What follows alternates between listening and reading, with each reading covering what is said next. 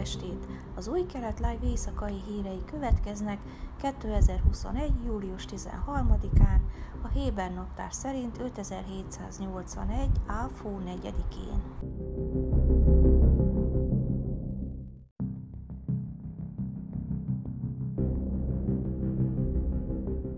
Az izraeli légierő a héten elindította a maga nemében első nemzetközi tróngyakorlatát az Egyesült Államok, Franciaország, Olaszország, Németország és az Egyesült Királyság pilótáival a Palmachim légibázison, közölte a katonaság. A Blue Guardian nevű gyakorlat a tervek szerint két hétig tart. Ez idő alatt a külföldi csapatok az izraeli Hermes 450-es pilóta nélküli légi járműveket használják. A csapatok különféle forgatókönyveket fognak szimulálni, ideértve a szárazföldi seregek támogatását, felderítési és hírszerzési küldetéseket, valamint a levegőben lévő különféle erőkkel való együttműködést – nyilatkozta a hadsereg, hozzátéve, hogy a valaha volt legnagyobb drónokra fókuszáló gyakorlatnak stratégiai jelentősége van a légierő külföldi országokkal folytatott együttműködése miatt. Izrael állam úttörő a pilóta nélküli járművek területén. Ez a gyakorlat platformot kínál a kölcsönös tanuláshoz és fejlődéshez, mondta Amikám Norkin vezérőrnagy, az izraeli légierő parancsnoka.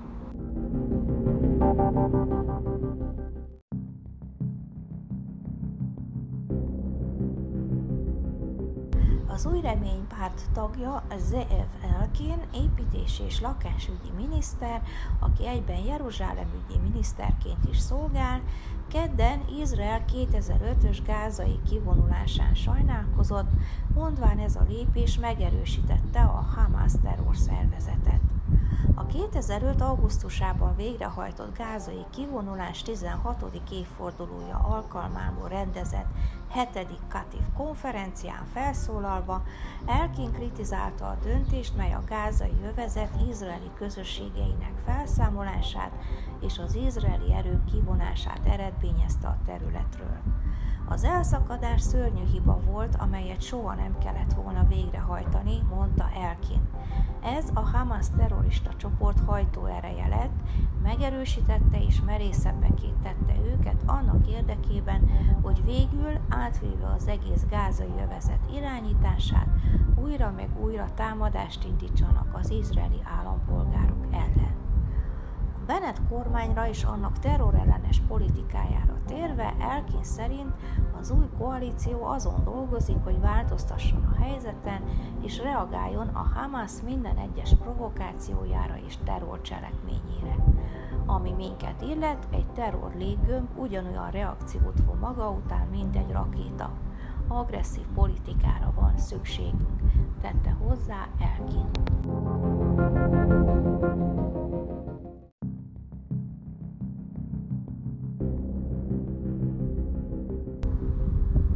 hírek.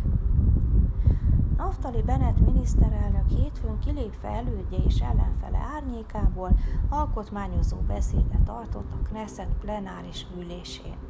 Magabiztossága annak is betudható, hogy az egy hónapja felesküdött új kormány sokszínűsége és egyúttal ideológiai ellentmondásai ellenére és a családegyesítési törvény fiaskótól eltekintve stabilnak mondható, illetve amennyiben a költségvetés novemberre várható ratifikálásán nem fog elbukni, nagy valószínűséggel kitölti a négy éves mandátumot.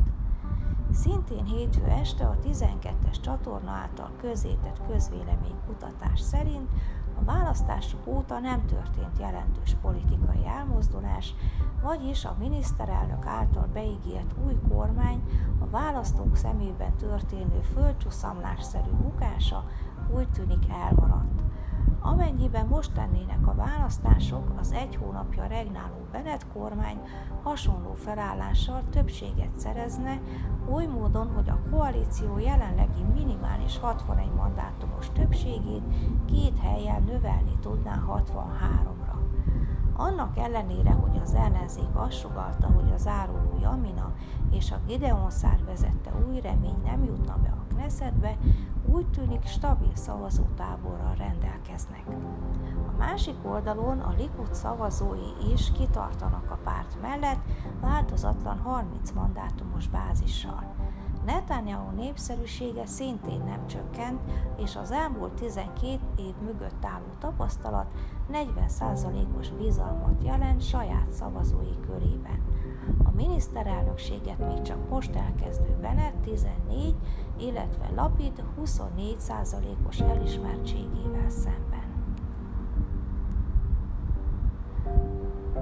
Az Avigdor Lieberman által beterjesztésre kerülő gazdasági megállapodásokról szóló törvényjavaslat azt írja elő, hogy a nők nyugdíjkorhatárát fokozatosan 2024-ig 62-ről 63, illetve 2032-re 63-ról 65 évre emeljék. Az izraeli férfiak nyugdíjkorhatára jelenleg 67 év.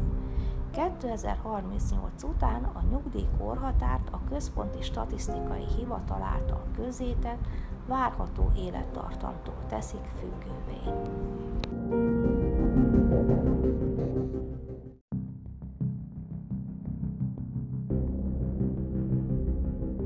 Időjárás. Szerdán marad a napos meleg idő. Jeruzsálemben 31, Hajfán 27, Eiláton 40, míg Ásdodban 29 és Tel Avivban 30 fokra lehet számítani. Ezek voltak az új kelet live hírei kedden.